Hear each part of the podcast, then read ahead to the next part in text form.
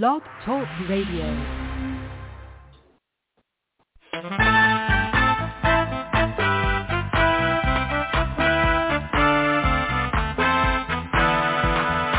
There is a watchman on the wall, forth the written word of God to one and all. Are you getting ready? Will you stand or will you fall? Listen to the watchman on the wall. Watchman on the wall. Listen to the watchman on the wall.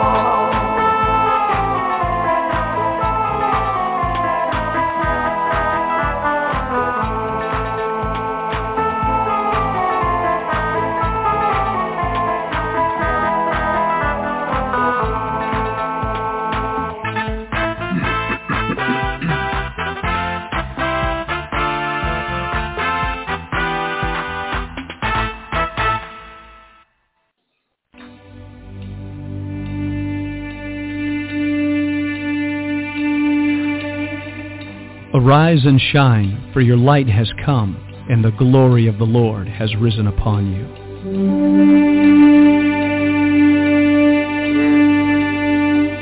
A new day has dawned. All over the earth, men and women are arising. It's time for the sons of God to awake.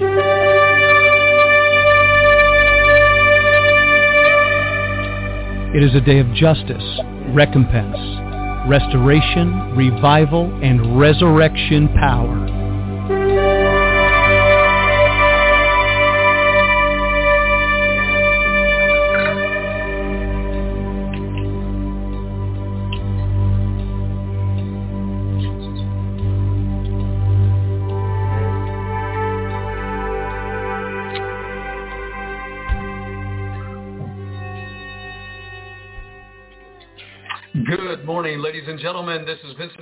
Pastor of New Wine Ministries. Great to be with you on this Tuesday. It's a beautiful day in the neighborhood. Praise the Lord and pass the ammunition. You know, I was thinking this morning about the early bird that catches the worm. you know what that actually means is simply people that rise early to get things done, they normally get the good, the best part of the day, if you will. So I was hoping that uh, by sharing this passage of scripture with you today, that it would be somewhat of a treasure for your heart. And so let's go to 1 Thessalonians chapter 5 today. 1 Thessalonians chapter 5. And, excuse me, I would describe this particular passage of scripture as um, an equipping for life uh, regardless of what season of life one may be in. I believe that this is a word of God. It's a word of knowledge, but it absolutely applies to the end of time. It applies to the second coming of Jesus Christ. It applies to the understanding of the Great Tribulation in context. First Thessalonians chapter 5 are instructions. I mean, that chapter is an instruction for all Christians living on planet Earth at the end of time. And we've already concluded that time as we know it is wrapping up. And the time of the ages of man, six millennial days, 6,000 years, is wrapping up. And as we come to the end of the ages, the consummation of the ages, we have this biblical wisdom given to us that was given to the saints of God 2,000 years ago when it was nearing the end of the world as they knew it.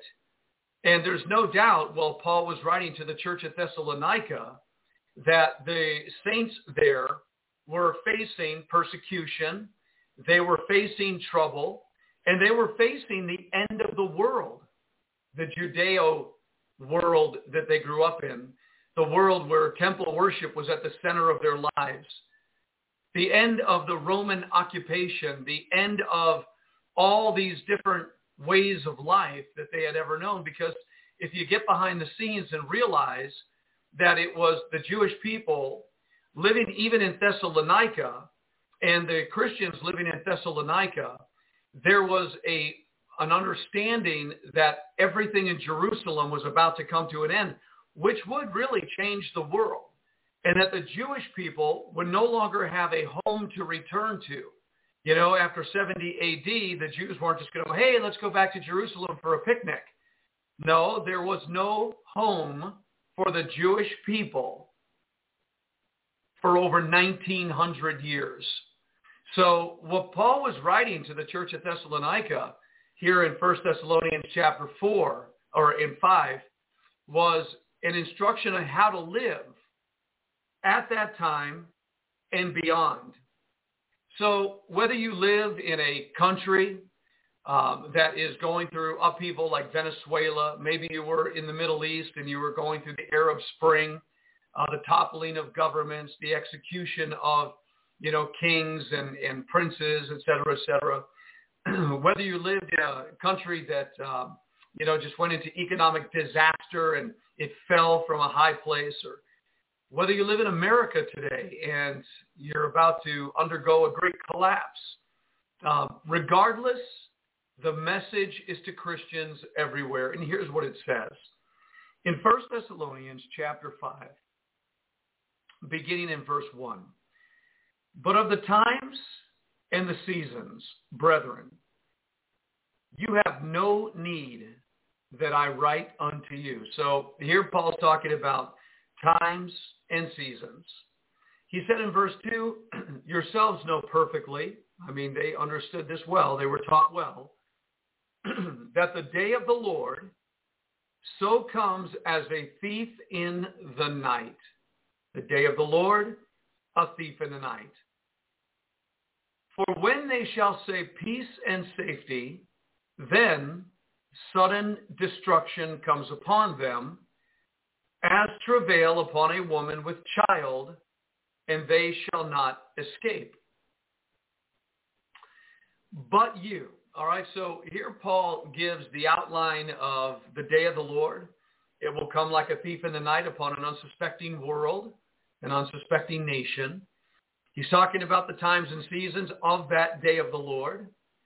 And he, he warns that it'll be a time of people are crying for peace and safety or declaring peace and safety. But then he shifts into this verse 4, but you, brethren, but you, brethren, are not in darkness, that that day should overtake you as a thief.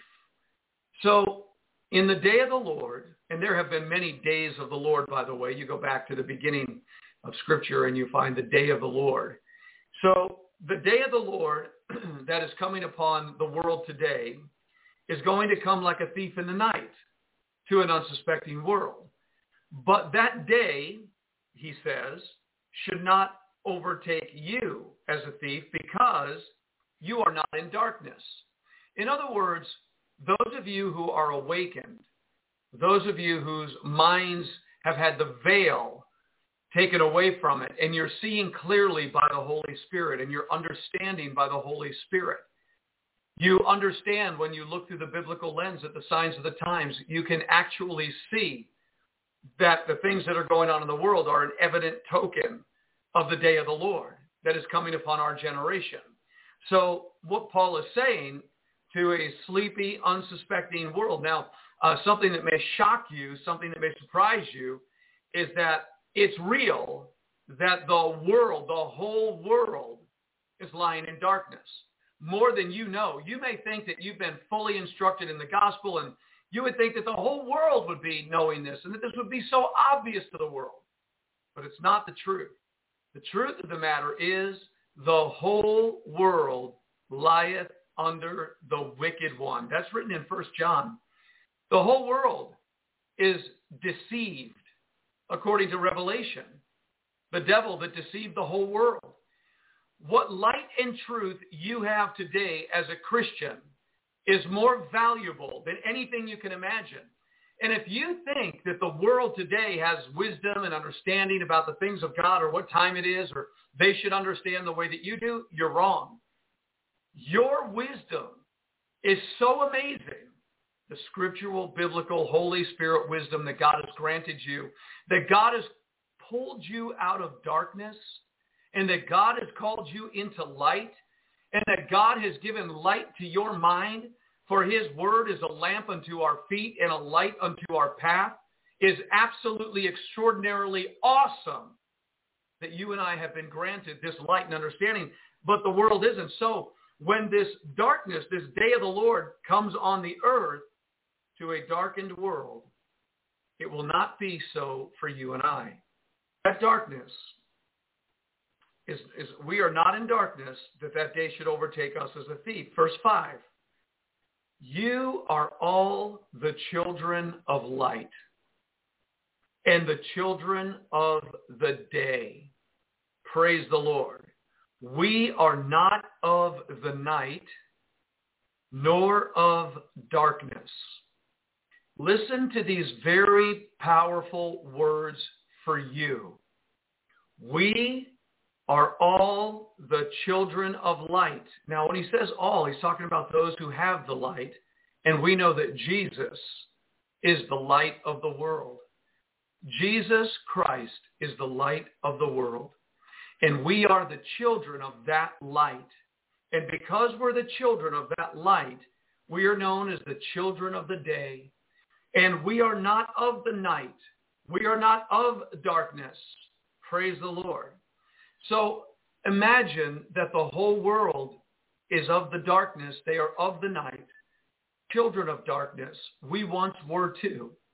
But that darkness and that blinding veil was taken away from us when the light of the glorious gospel shined in our hearts. That's what Paul said in Corinthians. The light of the glorious gospel shined in our hearts and we were illuminated. Now, we are the children of the day. We are the children of the light. We are the children of light. We are not of the darkness. Therefore, this day should not overtake us. We should not be surprised by what is about to happen on this earth in every country around the world in the ultimate day of the Lord. As I said, you can go back to scripture. You'll find many times in the history and the economy of God that the day of the Lord came upon Israel. The day of the Lord came upon Jerusalem in 70 AD. And you can find it. But there is an ultimate day of the Lord. And to that end is where we prepare because we believe we are living at the end of the end of the end of the end of the end of the end of the ages, the consummation of the ages. Everything is wrapping up. In fact, we know this by the Spirit and give our life to that understanding. So in verse 6, therefore, because we're not children of darkness or the night, but because we are the children of light and we are children of the day, therefore let us not sleep as do others. In other words, right now, in the history of all things, you, right now who are listening, don't go to sleep. Do not to sleep as do others, but let us watch and be sober. The rest of the world, listen to me, the rest of the world will not be watching and they are not sober. They may have other concerns about other things. They may be concerned about this, that, and the other thing. They may be looking at signs but not even know what they're looking at and thinking that, well, that's not healthy for my portfolio, right? You are to be watching and to be sober. The rest of the world is not. The rest of the world has been veiled by darkness. The rest of the world is in the night. And watch what it says here in verse 7. For they that sleep, sleep in the night. The world is sleeping, although it's very animated. Understand this. Although the world is very animated and it's busy and it's mobile and it's moving, it's sleeping. It's sleeping in the dark. It's sleeping in the night. The world doesn't know. They are blinded and they are darkened through deception and if you don't understand this, you're going to continue to wonder why the world doesn't get it. They can't get it until they come to the light. Until they come to the true light of the world, will they ever know the truth and will know light. There is a false light. Lucifer is a false light bearer. Understand, there is a false light. There are people that call themselves Christians. there are people that call themselves Buddhists. There are people that call themselves Muslims and Jews, all kinds of religious people. There are philosophers that believe that they have light. And I reference Christians because there are those who are Christian in name only, but by their actions, by the things they do, the things they promote, they are obviously in the darkness. So those who are truly in the light, who are following the light, are awake. They are not of the night. They are not of the darkness. but they that sleep, sleep in the night. And they that be drunken are drunken in the night. And drunkenness doesn't here necessarily mean I'm drinking alcohol and getting drunk. They're drunk with the mixture of the wine and the water. They're drunk under the spell. They're mad upon their idols. They're drunk in their mind. They, they do not want to see the truth. They do not want to see the light. You know, if you've ever been drunk, the last thing you want to do is sit down and have a Bible study. Okay, that's when you start acting up and acting out. So drunkenness is also a state of mind, mind of the nations of the earth right now. They are drunk. They are asleep. They are in the night. Understand this because if you don't understand this, you won't really value the light that you have. You won't really be sober in watching. You'll be looking at the world thinking that they're in control of things. Now you have drunken, sleepwalking, deceived nations running things on planet Earth. And the blind lead the blind into a ditch. The blind lead the blind into the ditch. We're not following blind leaders who are of the night who are of the darkness, who are sleeping, who are drunk, following the utopian dreams of a powerful enemy and adversary called the devil. The deception of the devil is all over the world. It is true.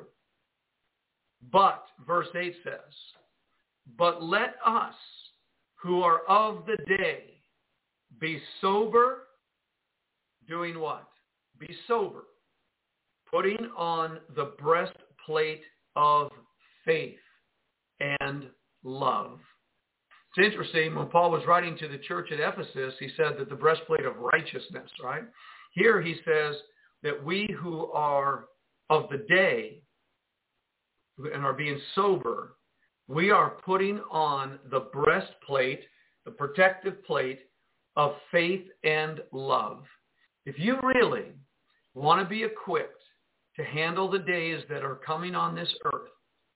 Your breastplate will be of righteousness, but it is also a breastplate of faith and love. Faith and love. And for a helmet, the hope of salvation. I thought we were already saved. If we already saved, why hope for it? The hope of salvation to go through the day of the Lord without failing the hope of salvation that he who endures to the end shall be saved. Now, this helmet of the hope of salvation, for God has not appointed us to wrath, but to obtain salvation by our Lord Jesus Christ. Our appointment is not unto wrath. That's not God's intention for us. Remember the four different wraths that we talked about last week. The wrath of man, the wrath of the lamb, the wrath of the dragon, and the wrath of God. Well, the dragon's wrath is something we have to endure. The dragon's wrath is something we have to go through. Now, the wrath of God, we who are overcomers, who have the hope of salvation and are saved because we've endured to the end of the great tribulation we will never know the wrath of God. Can someone say hallelujah? We will never know the wrath of God. We will walk through the wrath of the dragon. We know the wrath of man all around us. And the wrath of the lamb, we should not be subject to that at all. So we should be awake. We should be watching. We should have faith and love and hope. And remember, in 1 Corinthians 13, these three remain for the Christian, faith, hope, and love. And Paul uses that here, putting on the breastplate of faith and love and a helmet, the hope, faith, hope, faith, hope, and love. There they are, the three in combination again. For God has not appointed us to wrath, but to obtain salvation by our Lord Jesus. So in other words, as you and I are walking into this moment, we're not darkened to it. We're not sleeping. We're not drunk. We're not giddy about the days. We understand what's coming. It's the day of the Lord. It's going to be a very severe time, but we're aware of it. Therefore, we will not be subject to what is coming upon this earth in the day of the Lord. And there's many different wraths that are actually expressed in the day of the Lord. That's a great teaching one time. So he goes on to say of, of Jesus Christ in verse 10, who died for us, that whether we wake or sleep, whether we live or die during this time, we should live together with him. Wherefore, comfort yourselves together and edify one another even as also you do.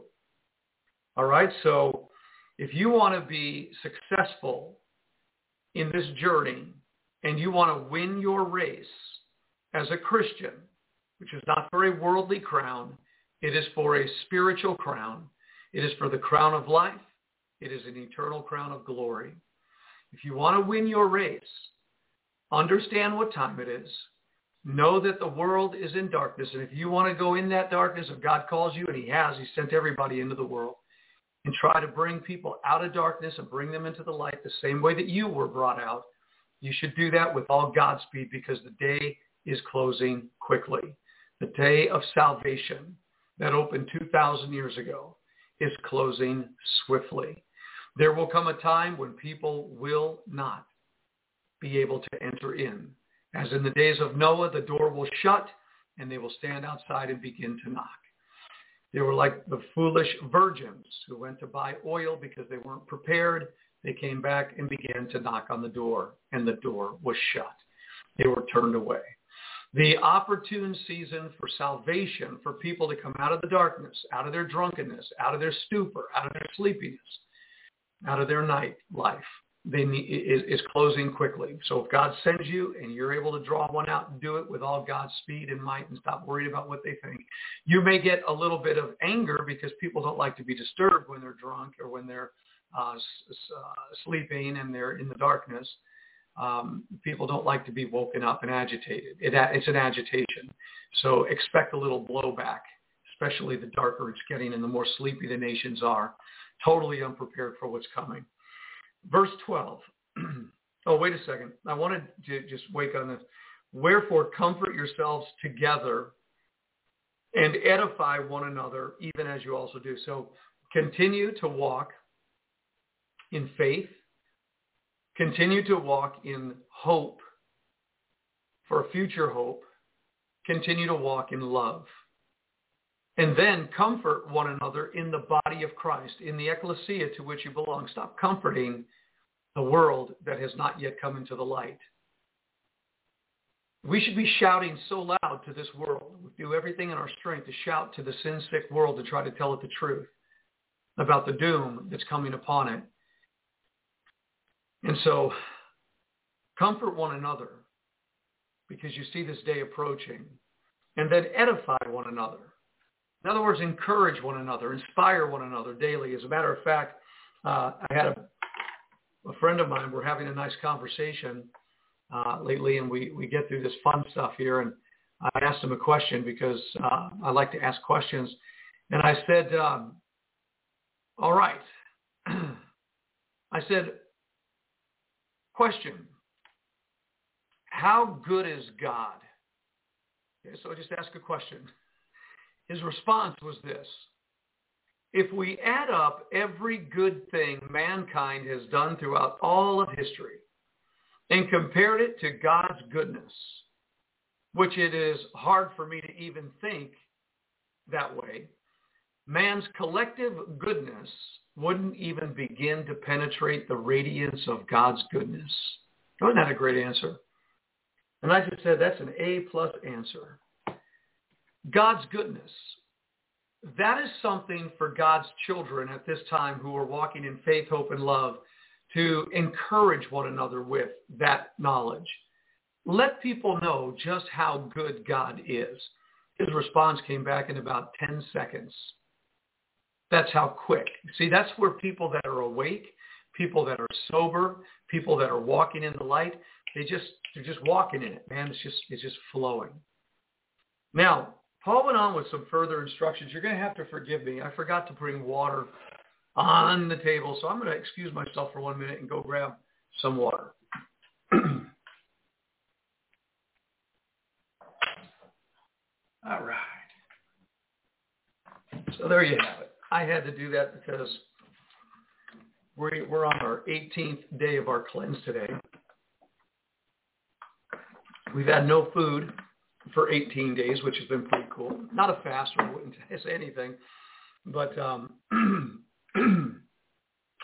a cleanse, and I'm loving it. So just just three and a half days left, and then we'll get back to normal. But anyways, uh, in 1 Thessalonians chapter 5, verse 12, 1 Thessalonians 5.12, and we beseech you, brethren, okay, these are instructions for the end times, we beseech you, brethren, to know them which labor among you and are over you in the Lord and admonish you.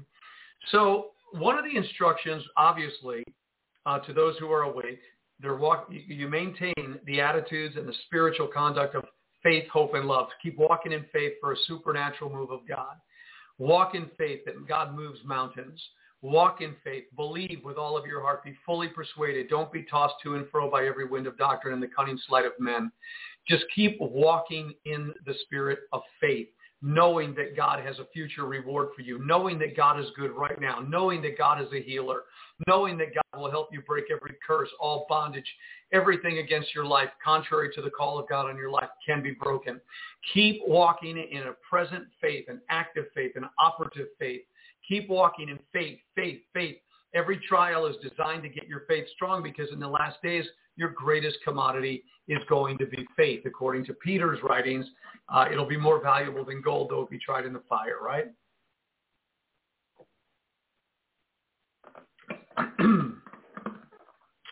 then he said, walk in lo- uh, hope, walk in hope, which is a confident expectation, a joyful, cheerful, confident expectation.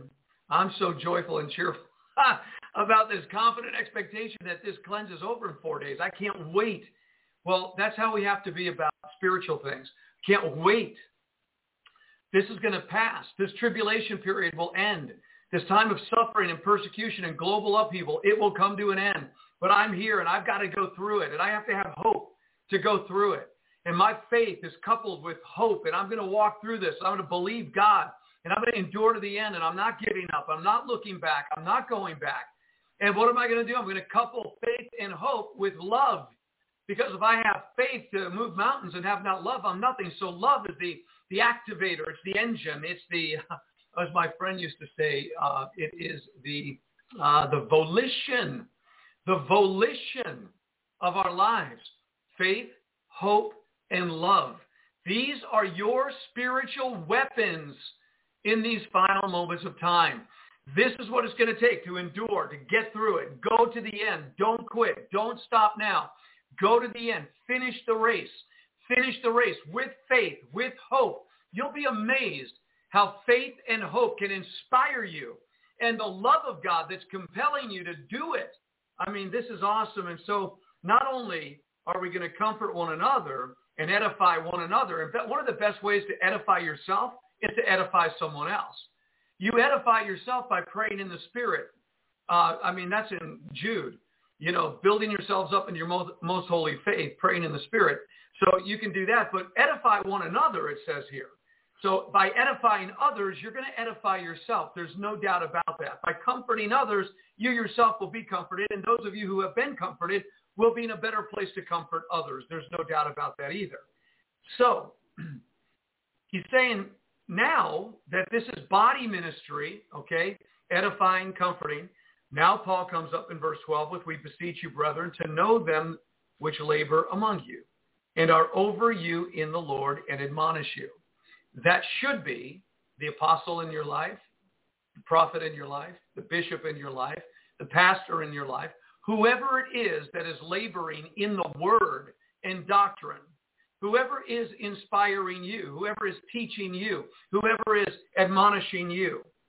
What he's saying to the body of Christ, and he's saying to know them which labor among you and are over you in the Lord. And that word over doesn't mean to lord it over God's flock. Over means that they have been uh, commissioned by Christ to watch after your soul and ultimately give an account for your soul.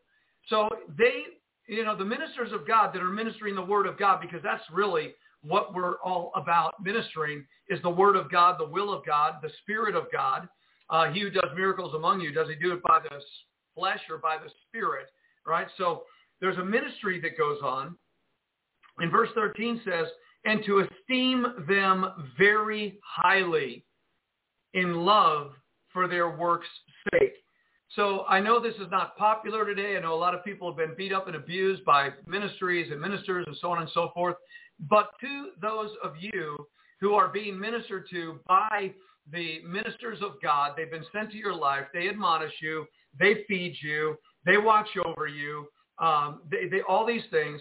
It, Paul just simply said, esteem them very highly in love for their work's sake. And I, I agree with that. When my pastor was in my life, I did exactly that. And I counted my pastor as one of the most valuable people in my life.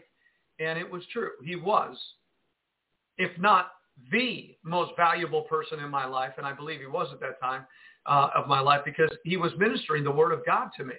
And I highly esteemed my pastor. I gave him some some uh, restless nights, I'm sure, him pastoring me, bringing me out of the darkness. But uh, I did esteem him very highly. You should do the same, whoever your pastors are. And then it goes on to say, and be at peace among yourselves.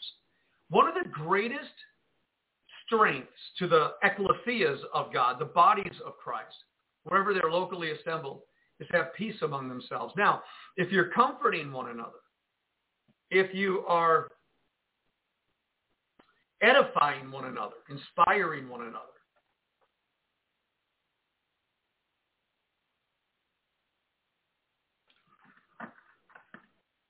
and then you're having peace among yourselves, your ecclesia is going to prosper like crazy. Have you ever noticed when the body of Christ begins to resonate and there comes a harmony? Have you ever noticed when people are just kind of loving each other and uh, they're talking to one another and they're sharing themselves with everybody in the group? Yeah, I'm not talking about cliques. You know, cliques in the church, that never works. But I'm talking about people that are just caring about everybody. Everybody's caring about everybody. Everybody's at peace with everybody. There's not a group over here going, yeah, we're at peace with ourselves, but we don't like what's going on. Over. No, he's not talking about that. When you see an ecclesia at peace with itself in all the members, and they're all comforting and encouraging and edifying and inspiring one another. They have a healthy respect for the ministers that are in their lives and are over them in the Lord and ministering the word of God and laboring in the doctrine of Christ and it's all right. It's all in a very healthy, right alignment with the purposes of God. That's going to be a very powerful church. That's a very powerful church, not just a church that, you know, is feeding the hungry man on the corner or giving food out on the corner. And I'm not saying that's a bad thing. Um, you know, churches that are in the first place spiritually fit can do all those other works as well. But you know, if you're if it's just about well, our church has all these programs, we send out missionaries, we feed people on the corner, but we have internal strife. We really don't respect the pastor. Uh, we could take him for granted, take him or leave him. If he goes, we'll get another one. Um, that kind of thing. That's not it. I'm telling you, if you have the foundation in your ecclesia, and I trust that you all go to a church and you have an ecclesia, and that this is what your church is laboring to achieve. It's very powerful. It's almost it's undefeatable is what it is. And that's the kind of atmosphere you want to be in in the last days, in the time of insanity, because eventually the day of the Lord's going to come upon all these drunken, sleeping in the night people, and they're going to wake up and freak out. And I hate to use that term, but they're just going to absolutely flip out because they're going to be awakened to a nightmare of reality of their eternal disillusionment. I mean, think about the disillusionment that is on, or the illusion that's on people's mind, the delusion. And they're going to awaken to eternal damnation? Are you kidding me? It's going to get really weird. The things that are coming on this earth, men's hearts are going to fail for fear of what they see coming, but not you. So he goes on to say in verse 14, now we exhort you. This is part of ecclesia ministry, okay? This is body ministry. This is what it should look like in the last days for you who are awake, who are children of the day, children of the light. We exhort you, brethren, warn them that are unruly. Okay. Somebody being unruly in the ecclesia, warn them. Warn them. What are you going to warn the unruly? Well, stop being unruly because you're going to, number one, you're in trouble with God. Number two, you're messing with the ecclesia and you're you're you're you're you're you're hurting yourself and you're you're going to hurt people around you. So we're going to warn you to stop being unruly because if you maintain an unruly conduct, you're gone. And you can go out there and go find somewhere else to be unruly and you'll have to deal with whatever consequences come to your unruliness, but you're not going to be unruly in this ecclesia. And everybody should warn the unruly. Everybody. So, because this is Paul's instruction to the church at Thessalonica, warn the un, warn them that are unruly, comfort the feeble-minded. There are feeble-minded Christians on the on the earth. I used to think, man, I was one of the most feeble-minded people, really. But I, you know, you you try to get behind this. Let's do something while we're having fun with this today. Um, let's look up the word feeble-minded. Probably doesn't mean exactly what we think, but I think it just means weak-minded. Feeble-minded. Let's see if we have it here. So a feeble-minded, oops, well, wait a second now. Let's see. Warn, okay, so to comfort the feeble-minded. All right, so what I have to do is, it's all one word is what they do. It's always something, right? All right, feeble-minded. There it is. Okay, and that word feeble-minded is the alekoposkos. So in what's it? Faint-hearted is what it basically means. Uh, little-spirited. Um, you know, I like that. Little-spirited doesn't mean in size. It means um, maybe just weak in spirit, not strong in spirit. Uh, there's just some that haven't had enough spiritual uh, life uh, in them, and they're just kind of weak in faith, weak in the spirit, uh, whatever that may be. So let's continue on here just a little bit more. And uh, all right, so comfort the the weak spirited, comfort them. Support the weak, kind of the same idea here. Support the weak. So those who are weak in spirit those who are strong in spirit, it says in Galatians chapter 6, you who are spiritual, you know, uh, well, let's just read what it says real quick. Brethren, if a man be overtaken in a fault, you which are spiritual, restore such a one in the spirit of meekness, considering yourself, lest you also be tempted. Um, so again, this is fulfilling the law of Christ. But I know this isn't the um, overwhelming end time stuff and all the news that's going on, but this is how you're going to live through these times. These are biblical instructions for your victory, okay, for the victory of the saints. So um, comfort the feeble-minded, support the weak.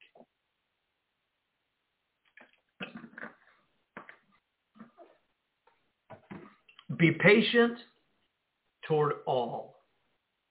Be patient toward all.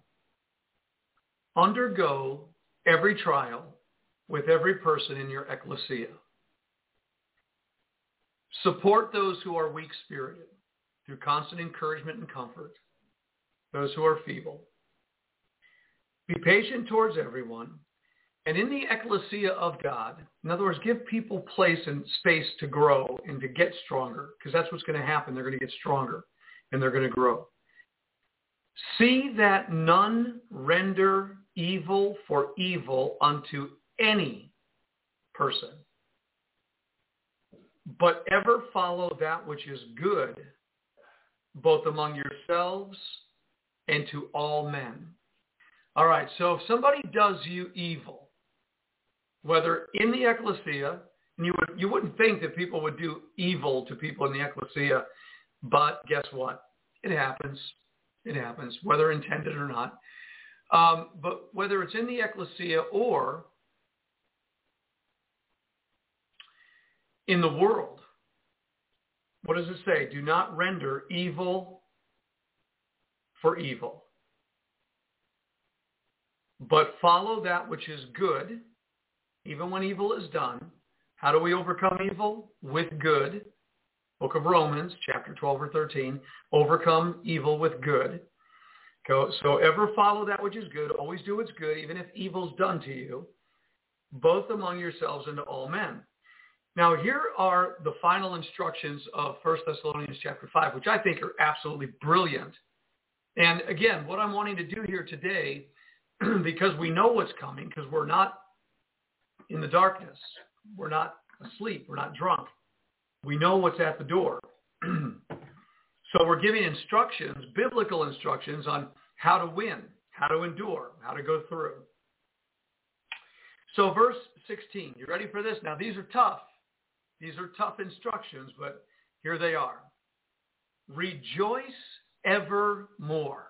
Oh man, is that hard. to rejoice evermore? Let me, let me get this now. You want me to rejoice. You want me to ever follow what is good. You want me to be equipped with faith, hope, and love. Now you're asking me to rejoice? So you want me to be a comforter to the weak. You want me to be an, an encourager to those that need to be inspired, to edify. Um, you want me to have faith, you know, and you want me to have hope, and you want me to have love, and uh, you want me to be patient with all men. You don't want me to render evil uh, for evil, but you want me to do good even when evil happens. Now you want me to rejoice evermore? That's so hard. As a human being, that is so hard. Ah, but Paul is not talking to mere human beings. He's talking to Christians, those who have been born again and have become a new creation in Christ Jesus. Paul is talking to those who have put their flesh to death, right? Picked up their cross, denied themselves, and are now walking in the fruit of the Holy Spirit. Oh, but it's still hard, isn't it? I mean, really, isn't it? But look what he's asking us to do. It's so amazing. Rejoice forever. Do you know what would happen to your physical body if you counted it all joy? If you just kept rejoicing, rejoicing, rejoicing, in real rejoicing, you may have to practice it at first because sometimes, you know, joy comes in the morning, right? We're just rejoicing, rejoicing, rejoicing, becoming joyful in your spirit, rejoicing, counting it all good. Everything works together for good. I'm going to rejoice in it all. Rejoice in the Lord always. And again, I say rejoice. There's something of a spiritual power that happens with spiritual rejoicing. I know people that are getting too intense. I know people that are, they don't even know it themselves yet. I'm going to have to talk to a few people. They're getting so intense, they're not rejoicing. They're not full of joy, spiritual joy. They're getting so intense, they're losing their laughter. They're losing their rejoicing. They're really not able to comfort others and encourage others, and they're really not being patient with all men. They're getting out there and making sure that they're first in their conversation and, you know, their narrative is telling you, you got to be careful right now. You got to be careful about your conduct because if your conduct doesn't complement the community of believers that you belong to and you get all intense it, it you know, it's going to be hard for everybody else. So everybody else is going to have to go and warn against this at, this kind of activity. So, but I'm telling you, this is a tough thing to do. But God said to do it. Jesus said to do it. Paul said to do it. Rejoice evermore. And here's another one. Pray without ceasing. Wow.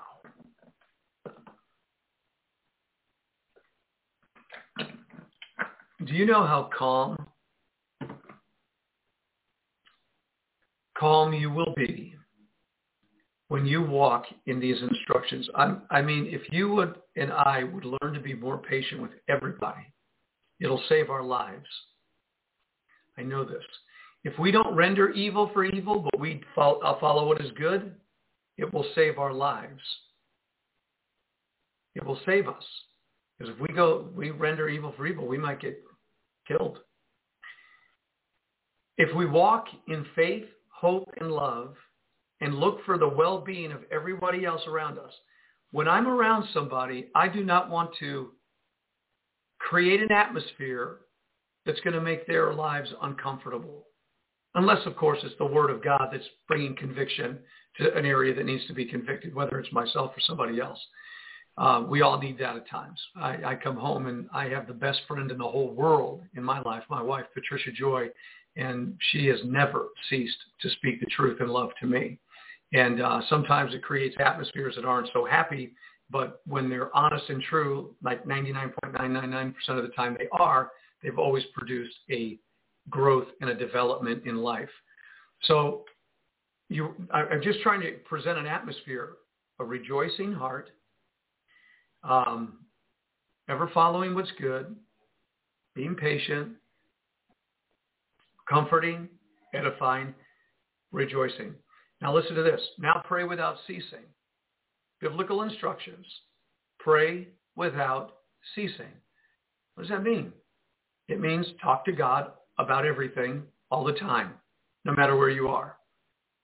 Whatever your hobbies are, whatever your work is, when you're shopping, in the car, talking with people, talk to God all the time.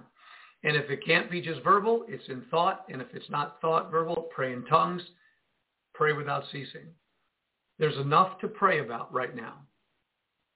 Pray for your loved ones that are unsaved. Pray for those that are sick that you know. Pray for your family. Pray for your spouse. Pray for your children. Pray for your parents. Pray for Holy Spirit navigation. Pray for unsaved coworkers, friends. Pray for God to open you up, direct you, guide you. Pray for everything, anything. Talk to God about everything. Don't leave him out of anything. In everything. Here's another tough one, but you got to do it in everything, give thanks. I want to ask you a question. What do you think is more powerful? What do you think is more edifying? To give thanks to God for everything, in everything gives thanks, or complain and murmur about everything?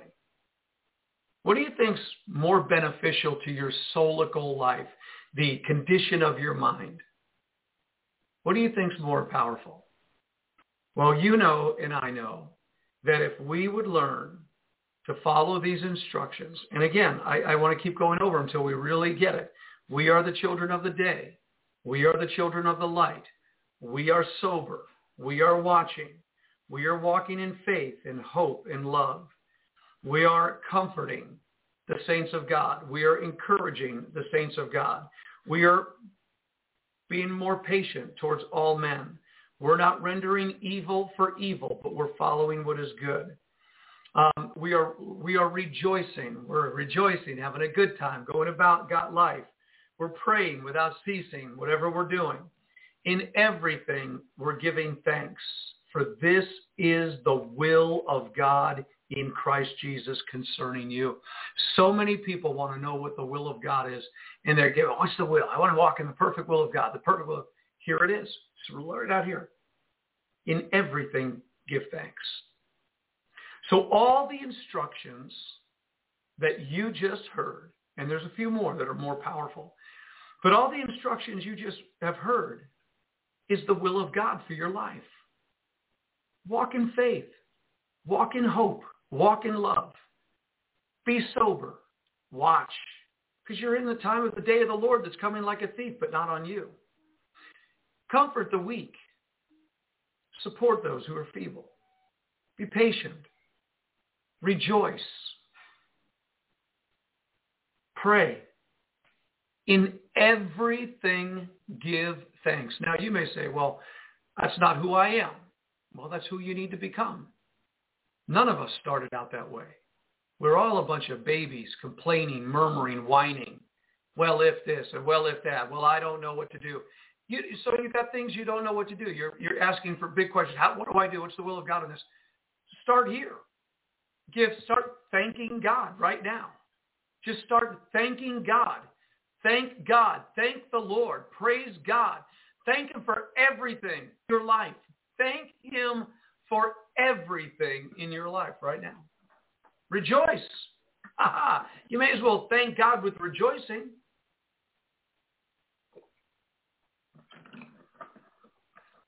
Look forward to the future. Whatever crisis you may be in right now, it's not going to last forever. You're not going to be in that stuff forever. You're coming out of that sickness, don't you know? You're coming out of that trouble, don't you know? You're coming out of that warfare that may be going on in your mind because of the witchcraft that's warred against you because you're a true saint of God, the satanic warfare. But you're not going to be in it forever. Look to the future. Look to the end of it. Hey, I'm going to get through this. I'm going to get through this. I'm going to get through this conflict. I'm going to get through this trouble. I'm going to get through this psychological issue. I'm going to get through this warfare.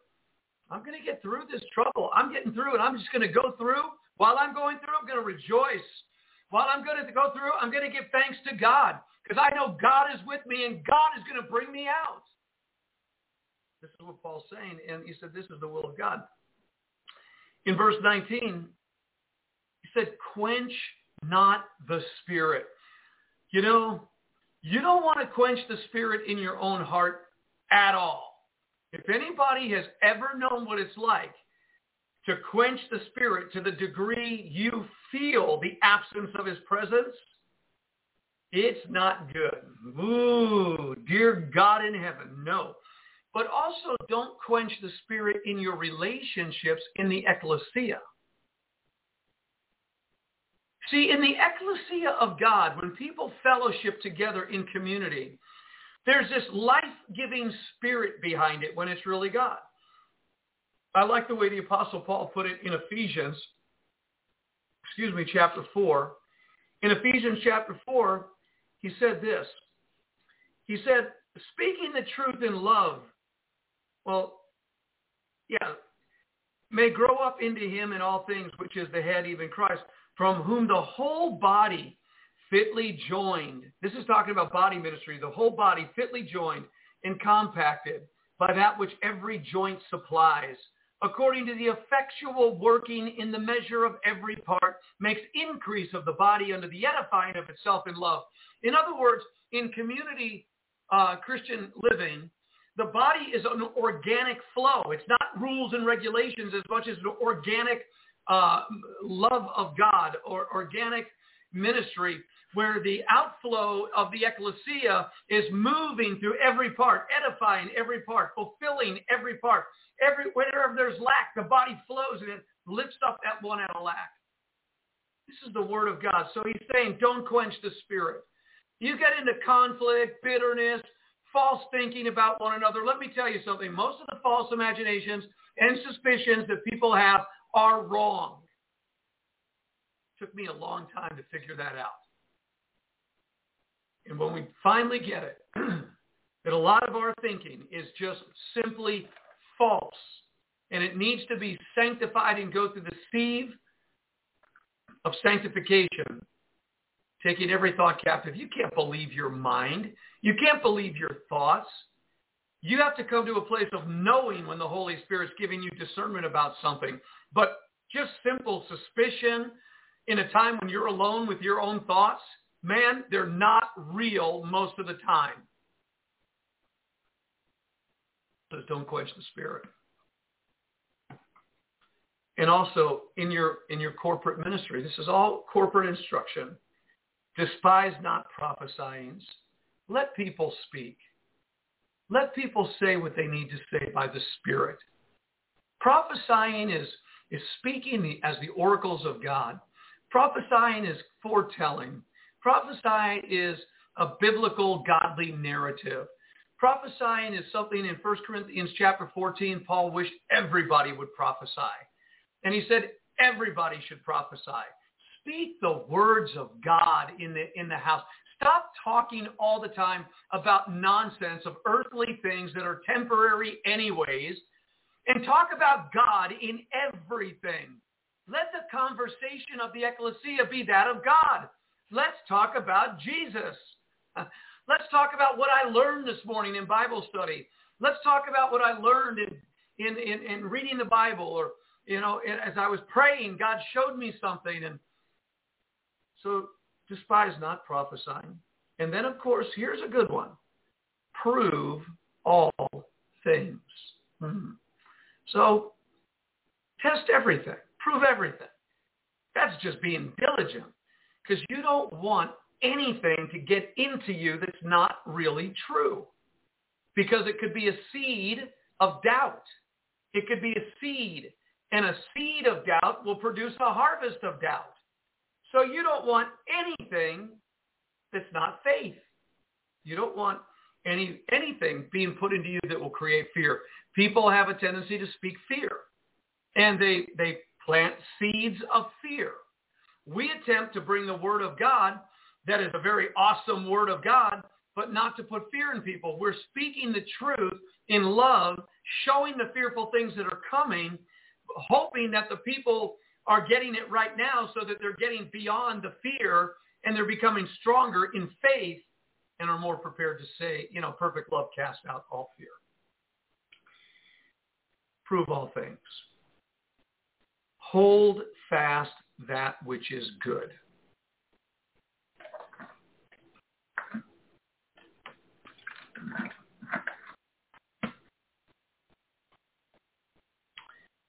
If there's something good in your life, hold fast to it. If there's something good in your life, don't hold it loosely. Hold fast to what is good. There's something good that you're going to do, hold fast to it. If something does is good for you, just hold fast to what's good. Biblical instruction. Verse 22. This one is huge. And it's so seldom talked about. Abstain from all appearance of evil. Abstain from all appearance of evil. When I was a young man, I was unmarried. I was in my 20s. I went to a Bible study. I was just making my way back to the Lord.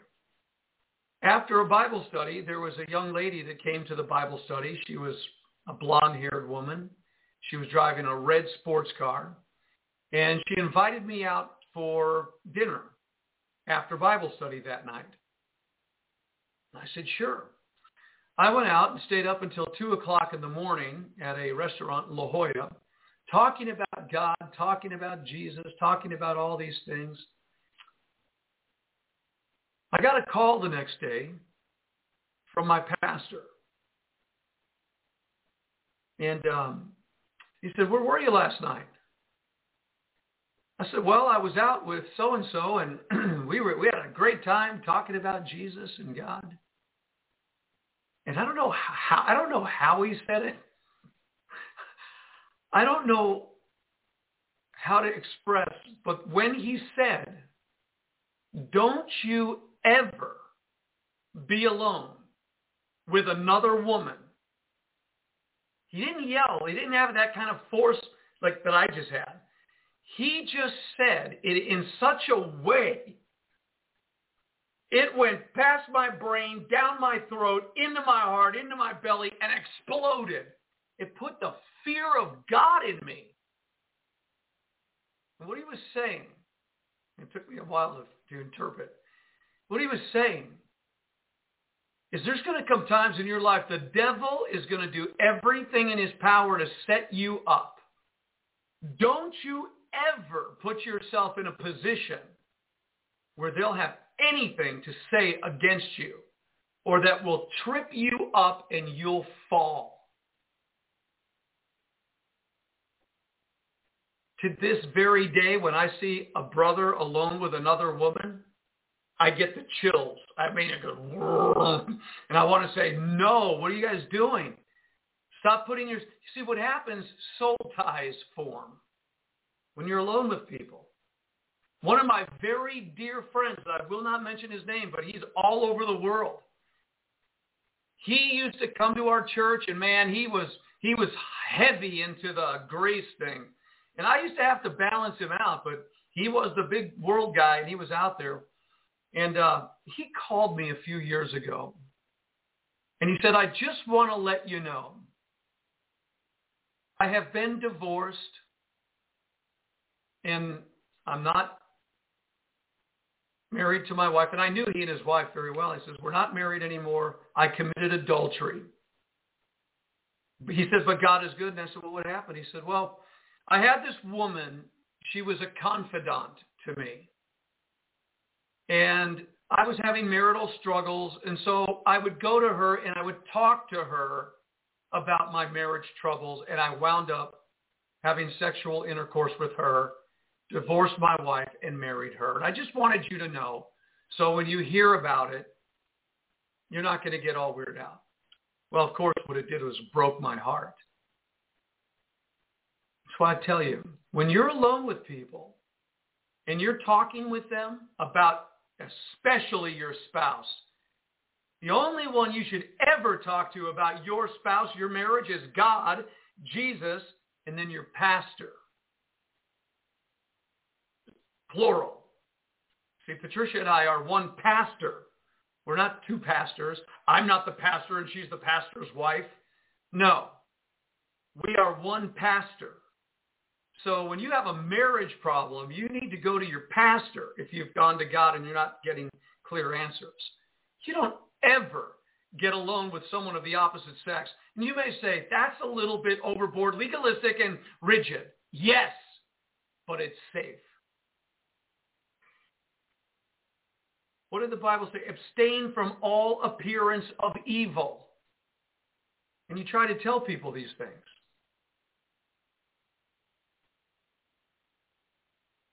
Demons are clever. Flesh is desirous, and soul ties do form. You can spend years trying to break soul ties. So again, these are biblical instructions on how you're going to live through the end times. You're thinking, well, I was more concerned about getting shot and not having food and not having water and, you know, uh, not, you know, I, I've been preparing. Well, you better prepare for this first, right? I mean, it's just important stuff. It's how you're going to survive.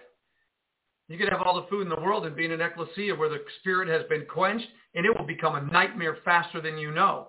People will be doing things like only you could imagine. You'll be down in uh, Jonestown with uh, the guy, you know, drinking Kool-Aid with everybody. You all have your resources and you got away from everything, but now you're drinking Kool-Aid because you're under a spell, for goodness sake. Or you'll be shaving your head and uh, putting on your robes and sleeping with your Nike tennis shoes on. I'm telling you, these things are more important than all that food and water in the world will ever be in the first place. Abstain from all appearance of, uh, of evil. If you think it's going to cause your brother or sister to stumble, you don't do it. You don't do it. If you think getting on the internet and, and, and going through some sites is, is going to be, you, you avoid every appearance of evil. Don't go there. Now, This is all body ministry. 23. And here's what he says. Here's the blessing of following the biblical instructions of 1 Thessalonians chapter 5. The very God of peace, the very God of peace, if we do, if we live in this environment, if we cultivate, if we create this environment, the God of peace will sanctify you wholly. W-H-O. That means in your entire. What? What is he going to sanctify? The very God of peace sanctify you wholly. And I pray, God, your whole spirit and soul and body be preserved blameless unto the coming of our Lord Jesus Christ. You see, the Lord is coming. The Lord is coming.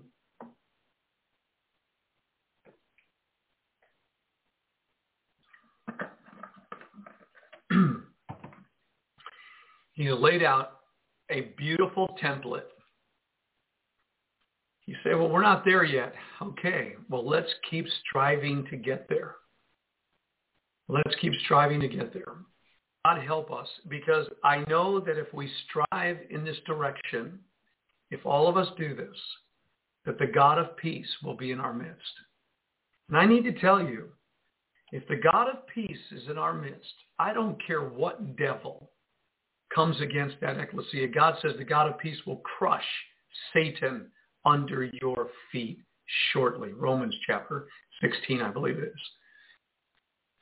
The God of peace in the midst of his people will defend them in ways that you can't imagine.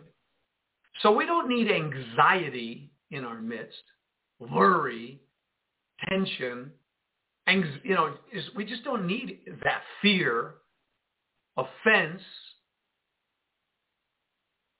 guilt, shame, condemnation because people are walking in sin. That's not the environment. We want to cultivate an environment where the God of peace is there.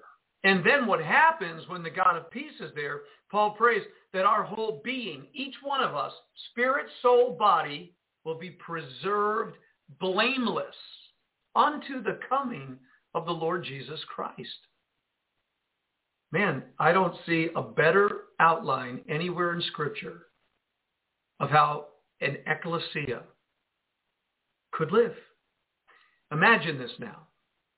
Rejoicing, harmony, peace, love, faith, moving mountains, miracles, peace, food, water, shelter, ammunition, whatever. You will thrive and you will prosper in the refuge of God under these conditions. And it's not just the local ecclesia. If every ecclesia in a city was doing this, and then they brought that into the region, now, faithful is he that calls you, who also will do it. God will do his part if we will do our part. And then he said, brethren, pray for us. Greet all the brethren with a holy kiss. I charge you by the Lord that this epistle be read unto all the holy brethren. Are you holy brethren today? I believe you are. And God told me to read this to you, and I have been so blessed by doing it, and I hope you have been too.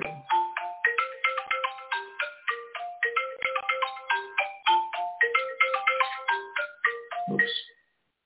I cannot take that call yet. So that is it for my sermon today. That's it. That's I wanted to encourage you with that today. Uh, you may have some comments, questions. Um, oh, by the way, okay, so we have some information here uh, for those of you that were tuned in all along. Uh, Shirley said she just now found the broadcast this morning, didn't show up on my Facebook. Praise God for this ministry. Thank you, Shirley. Uh, Kevin, good morning to all out there listening. There is a sun flare hitting the earth today, and it can and has caused interruption in this message. and phone service today. Thank you for your patience. Jody Trump said he is running for 2024. It's a trap, maybe. Uh, David Ellison is with us as well. All right, so I'm going to put some information out there for you uh, of where we've been today. Um, on you're going to want to get this down, okay? You're going to want to get this information down. It's on the screen. I've had it on the screen all morning. Write this down, please, because we may be going off Facebook and we may be going off YouTube. No more video. We're going to go strictly audio. Uh, that's a very heavy thought. There's no reason to be with lights, cameras, actions. Uh, the message is going to go forth. One of the ways, there are going to be two ways you're going to be able to do this. One of the ways you're going to be able to find us audio is by going to www.blogtalkradio.com. Blog Talk Radio. There it is on the screen. blogtalkradio.com forward slash Xman777. Please write that down. You're going to want it because that's where we're going to be broadcasting live. blogtalkradio.com. Also, and again, that's a forward slash Xman777. Also, you'll be able to hear us at www.omegaradio.org. omegaradio.org. All right, and I have some more news I may be sharing with you tomorrow, but um, I'm pretty sure we're going to finish out this week with the YouTube and with um, Facebook. Uh, YouTube will be broadcasting under Omega Radio as long as we do, but I do sense that we're going to be limiting the um, the video uh, feed on this ministry and just go to the audio. So there you have it, www.omegaradio.org. And then, of course, blogtalkradio.com forward slash xman777. We will always um, give a, uh, a number for prayer, which we always do, and there it is, 479 233-3774.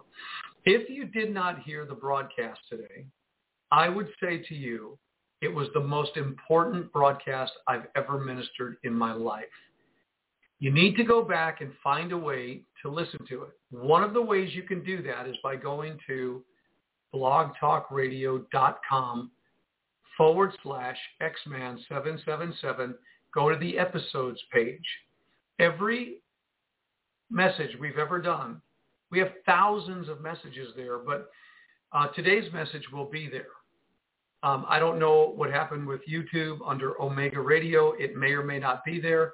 Facebook, it may or may not be there. I don't know. But we've been broadcasting live. Maybe others didn't get it, so you could check it out there. The most important message I've ever ministered over these airwaves just happened this morning. If you get it, and you understand it and you embrace it, it is the victory that you're looking for.